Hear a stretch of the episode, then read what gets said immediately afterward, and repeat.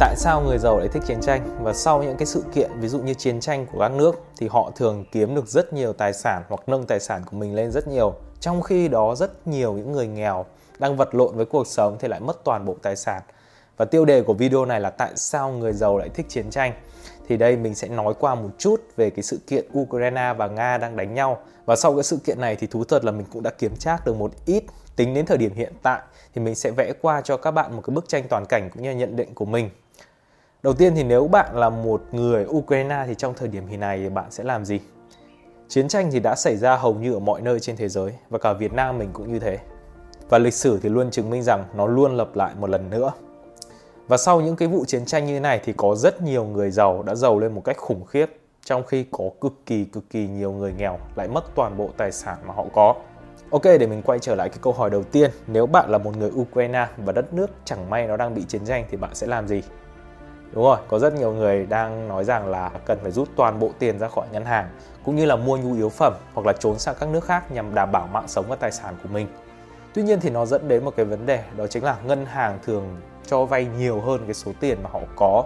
Nếu tất cả mọi người đều ra ngân hàng để rút tiền thì sẽ không có đủ tiền cho tất cả mọi người. Chỉ có một số ít người nhận ra vấn đề này và đã rút toàn bộ tiền của họ ra khỏi ngân hàng trước khi mà chiến tranh xảy ra. Và khi mà chiến tranh xảy ra và đã in đầy trên các mặt báo và như các bạn thấy đấy chỉ có một vài người là rút được một số ít tiền của họ còn phần lớn mọi người đều không thể rút được tiền trong tài khoản của họ do tài khoản bị đóng băng. Ok, đến đây thì nhiều bạn sẽ nghĩ là cũng chẳng sao nếu mà tiền gửi trong ngân hàng thì an toàn quá rồi, đợi chiến tranh qua đi thì mình lại rút lại tiền thôi, có vấn đề gì đâu. Có mất đi đâu đâu, ờ, để ở trong ngân hàng là an toàn nhất rồi còn gì nữa. Thì mình xin đính chính lại một chút đó là trong cái thời kỳ chiến tranh ấy để mà có tiền phục vụ cho chiến tranh thì nhà nước sẽ cần phải in cực kỳ cực kỳ nhiều tiền và chiến tranh xảy ra càng lâu càng dài thì tiền sẽ mất giá càng nhanh càng nhiều. Nếu các bạn còn nhớ thì ở Việt Nam mình trong cái thời gian chiến tranh ấy, có rất nhiều người đã bán đi toàn bộ tài sản nhà cửa của mình và dùng tiền đó toàn bộ gửi ở trong ngân hàng. Và sau chỉ khoảng tầm 20 năm thôi thì số tiền đó trả đủ để mua nổi một bát phở. Thì cái điều tương tự cũng rất có thể sẽ xảy ra ở Ukraine nếu mà bạn dùng toàn bộ tiền của bạn để gửi trong ngân hàng trong cái thời kỳ chiến tranh này. Và khi chiến tranh đến thì sẽ có hai khả năng xảy ra ở trong cái vụ việc Ukraine này đi mình giả dụ như nếu mà trường hợp đầu tiên nếu mà Nga thắng thì điều gì sẽ xảy ra? Nga sẽ dùng cái đồng tiền rúp của họ làm cái đồng tiền chung thay thế cho đồng tiền Ukraine hiện giờ. Và đến lúc đó toàn bộ tiền của Ukraine bây giờ chỉ còn là một mớ giấy lộn mà thôi. Trường hợp thứ hai nếu là Ukraine thắng, thực ra thì mình nghiêng về phương án 1 nhiều hơn, nhưng mà nếu mà Ukraine thắng thì thường họ sẽ cần phải rất nhiều thời gian và cần phải in rất là nhiều tiền để có thể trang trải cho những chi phí đấy. Thì mua vũ khí hay là tiêu dùng cho chiến tranh hoặc là vay nợ của các nước ở bên nước ngoài nhé các bạn nghĩ rằng Mỹ này xong các nước EU gì đó đang viện trợ vũ khí cho Ukraine để đánh ấy, thì thực ra là họ không làm điều đó miễn phí đâu. Họ sẽ ghi vào nợ và sau này cái đất nước nó sẽ phải còng lưng trả nợ cho những cái đất nước mà đang cung cấp vũ khí cho họ bây giờ ấy nếu ở trong cái thời bình nhà nước muốn kiếm tiền thì họ có một cách, đó là họ sẽ thu thuế của người dân. Thì kinh tế càng phát triển, nhiều công ty, nhiều người làm được nhiều tiền ở trong đất nước đó thì họ sẽ thu được càng nhiều tiền thuế. Và họ sẽ dùng tiền này để trang trải cho những cái chi phí của đất nước, xây cầu cống, điện đường, trường trại và phục vụ cho chiến tranh, đại loại như vậy. Nhưng mà trong cái thời kỳ chiến tranh như bây giờ thì người ta chạy còn chẳng hết nữa, gì còn lo làm ăn gì nữa. Thế nên là trong những cái thời kỳ bây giờ thì họ sẽ không thể thu được tiền thuế không thu được tiền thuế mà vẫn phải chi tiêu rất nhiều thì nhà nước chỉ còn một cách thôi, đó là in nhiều tiền nhiều tiền hơn nữa. Và người dân cũng nhận ra điều này và họ đã làm mọi cách để đảm bảo tài sản cũng như là cái ví tiền của họ. Rút tiền ở ngân hàng ra thì ngân hàng hết tiền, đóng băng tài sản. Đổi tiền sang ngoại tệ thì bị nhà nước cấm cấm đổi tiền sang ngoại tệ. Mua vàng thì cấm mua bán vàng hoặc thậm chí việc mua vàng nhưng mà xuất ra khỏi đất nước, mang ra khỏi đất nước cũng là một điều cực kỳ khó khăn và nhiều cái đất nước như Việt Nam mình là cấm nhập, cấm xuất. Bạn cầm vàng ở trong Việt Nam ra không được, mà người khác mang vàng ở vào nước Việt Nam cũng không được. Nó trở thành một cái cực kỳ khó khăn nếu mà bạn muốn sử dụng vàng để làm cái vật dụng cư trú cho tài sản của mình để chuyển qua nước này, nước kia thì nó cũng tương đối là khó khăn đấy. Chưa kể đến là bạn đến được một cái đất nước rồi, nhưng mà việc bạn đổi vàng của bạn ra một cái đồng tiền chung thì nó cũng rất là khó khăn và bạn thường là sẽ rất khó để đảm bảo được cái tài sản của mình ok, vậy cái câu trả lời tốt nhất bây giờ là gì? Cái câu trả lời tốt nhất là bạn có thể làm tất cả những cái điều trên, nhưng mà cần phải làm nó trước chiến tranh, trước khi mà chiến tranh xảy ra. Đó là lý do tại sao người giàu ấy, họ thường mua tài sản, kể trong thời bình hay thời chiến nhé, thì họ thường sẽ nhắm đến những tài sản trong khi người nghèo thì lại tích góp tiền của họ và gửi nó ở trong ngân hàng. Và kết cục thì giống như ở phía trên mà mình đã nói.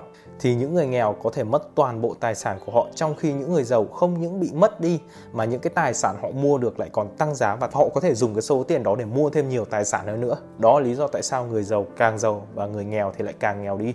Ok, đấy là những cái việc xảy ra ở Ukraine. Vậy ở Nga thì sao? Thì như các bạn đã biết, trong ngày hôm qua mình nhận được một thông tin đó là thế giới đã ra cái lệnh trừng phạt và đồng rúp của Nga đã giảm 30% giá trị trong vòng chưa đầy một tuần. 30% giá trị nó là một con số cực kỳ lớn bởi vì nếu đồng tiền hay là sức mạnh kinh tế của một đất nước nó chỉ dịch trong khoảng tầm 1-2% thôi là cũng là tương đối lên là báo động rồi. Mà đây là nó mất 30% giá trị trong vòng một tuần thì bạn cảm tưởng nó kinh khủng đến mức như nào? Tổng thống Nga phải nâng cái lãi suất của mình lên 20% 20% trong vòng một năm nhé Nhưng mà tính ra thì vẫn bị lỗ mất 10% Thế nên là mình nghĩ là nó cũng không khả quan lắm. Giả dụ bạn gửi 10 tỷ vào trong ngân hàng của Nga, bạn ngủ một đêm tỉnh dậy thì ngày hôm sau tài khoản của bạn chỉ còn lại 7 tỷ thôi. Và chỉ cần hai đêm như thế xảy ra nữa thôi thì cái thì toàn bộ tài sản mà bạn có sẽ bằng tài sản của một người nông dân. Đủ để hiểu cái tầm ảnh hưởng của nó như thế nào. Và nó không ảnh hưởng đến một người mà nó ảnh hưởng đến toàn bộ tất cả mọi người đang sử dụng cái đồng rúp. Cả trong nước lẫn ngoài nước và cả toàn bộ cái nước Nga rất là lớn rộng lớn như thế. Toàn bộ người dân đều sẽ phải chịu ảnh hưởng và trong những cái lúc rối ren như thế ngân hàng thì đóng băng tài khoản tiền thì lạm phát vàng không mua được ngoại tệ thì cấm chuyển đổi vậy thì chỉ còn lại một cách thôi đó chính là tiền điện tử bitcoin bitcoin là đồng tiền không có lạm phát không cần một ngân hàng nào đứng ra trung gian cả. Thế nên là tất cả những việc cấm vận đều trở nên vô dụng. Bạn có thể dùng Bitcoin của bạn để chuyển tất cả mọi nơi ở tất cả các nước trên thế giới, chỉ cần có internet mà thôi. Tài khoản của bạn cũng sẽ không bị ai quản lý hay đóng băng được. Bạn có thể rút bất cứ lúc nào mà bạn muốn. Và một trong những điều quan trọng nhất ở đây mà mình thấy Satoshi Nakamoto rất là cao tay đó là mọi giao dịch ở trên Bitcoin là ẩn danh. Việc ẩn danh này sẽ giúp cho nhà nước khó hoặc là không thể quản lý được, dẫn đến là họ không thể cấm người dân giao dịch Bitcoin được và người dân có thể sử dụng Bitcoin như là một cứu cánh để đảm bảo cái tài sản của họ trong cái thời kỳ chiến tranh mà tiền thì lại sẽ lạm phát rất là nhanh, mất giá rất là nhiều cũng như là các lệnh cấm vận của nước ngoài khiến họ không thể đổi tiền sang ngoại tệ hay là đưa sang nước ngoài được để đảm bảo tài sản thì Bitcoin là một cái cứu cánh duy nhất trong cái thời điểm này. Ok, có thể là mình nói quá cho Bitcoin hơi nhiều rồi. Thì nhiều bạn nói rằng là vàng cũng là một cái sản phẩm có giá trị, nó trường tồn với thời gian và có thể đảm bảo tài sản của mình. Tuy nhiên thì cái việc dùng vàng và đổi ra vàng thì nó lại tương đối là khó khăn. Giả dụ bạn muốn đổi cái toàn bộ tài sản của bạn sang 10 kg vàng chẳng hạn, nó dễ dàng bị chính phủ quản lý hay là cầm đoán. Chưa kể đến việc là nếu bạn có một cái số tiền lớn thì việc bạn cầm 10 kg vàng này của bạn sang một cái nước nào đó tị nạn, mình không tính đến việc bị cướp bóc hay là rơi rớt dọc đường nhá, thì cái việc đổi 10 kg vàng này ra thành cái đồng nội tệ ở cái chỗ đó nó cũng khá là khó khăn rồi. Chưa kể đến là việc nhiều những cái đất nước ví dụ như đất nước Việt Nam mình là cấm nhập khẩu vàng và cấm xuất khẩu vàng thì việc bạn có bao nhiêu vàng muốn vào Việt Nam này thì phải bỏ lại hết. Và nhiều người ở Việt Nam tích góp được rất là nhiều nhiều vàng và muốn chuyển nó sang nước ngoài thì cũng không thể mang đi được bởi vì luật của đất nước Việt Nam là như thế. Thì mặc dù là nó giữ được giá trị nhưng cái việc sử dụng nó lại trở nên khá là khó khăn. Còn với Bitcoin thì bạn chỉ cần một chiếc điện thoại này thôi thì bạn có thể lưu trữ một Bitcoin, 10 Bitcoin hoặc là 1.000 Bitcoin cũng được. Và chỉ cần ở nơi bạn sinh sống có kết nối mạng thôi thì nó có thể liên kết với mạng lưới toàn cầu và bạn có thể bán Bitcoin của bạn ra bằng bất kỳ đồng tiền nào mà các bạn muốn. Và hơn nữa là nó ẩn danh thế nên là nhà nước muốn quản lý, muốn cấm đoán thì cũng rất khó để có thể làm được. Ok, chém gió như thế đủ rồi. Vậy với một người Việt Nam như mình không bị ảnh hưởng quá nhiều bởi chiến tranh tại Ukraine và Nga thì làm sao mình có thể kiếm được tiền và đảm bảo tài sản của mình trong những cái thời kỳ như thế này?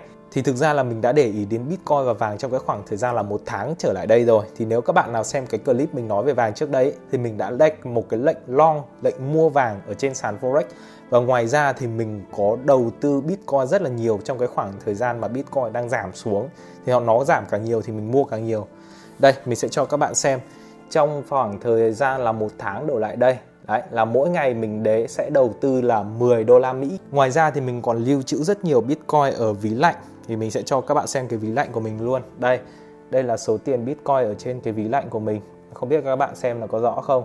Thì mình sẽ để ảnh ở trên màn hình. Đây, thì mình ngoài đồng Bitcoin ra thì mình còn mua ETH với cả BNB nữa. Thì mình phân tích thấy nó cũng đang ở một trong những cái mức giá rất là tốt để có thể mua và mình đã mua rất nhiều để lưu trữ nó lại. Và như các bạn thấy đấy, và khi chiến tranh Ukraine và Nga nổ ra chỉ trong khoảng tầm 1-2 ngày thôi, thì đồng Bitcoin đã tăng gần 7.000 đô chỉ trong vòng một ngày. Và mình tin rằng nó sẽ còn tăng tiếp trong tương lai. Hiện tại thì mình đã kiếm được một khoảng kha khá. Bên vàng ở bên forex thì mình đã chốt lời rồi tuy nhiên thì bitcoin mình vẫn tiếp tục mua thêm và đợi nó có được một cái mức giá tốt hơn để mình bắt đầu chốt lời dần dần nếu các bạn hỏi mình là mình mua Bitcoin ở đâu thì mình mua nó ở trên Binance, một trong những sàn tiền điện tử lớn nhất cũng như là uy tín nhất trên toàn thế giới. Link đăng ký giảm 10% phí giao dịch mình cũng đã để ở phía dưới phần mô tả.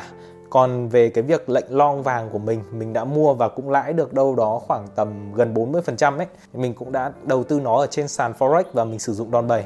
Ok, thì đó là tất cả những cái chia sẻ của mình về trong cái thị trường ở trong cái thời điểm này. Nếu các bạn thấy hay đừng quên đăng ký nhé. Mình sẽ thấy rất là vinh dự nếu được các bạn đăng ký kênh ấy. Còn bây giờ, xin chào và hẹn gặp lại các bạn ở những video lần sau.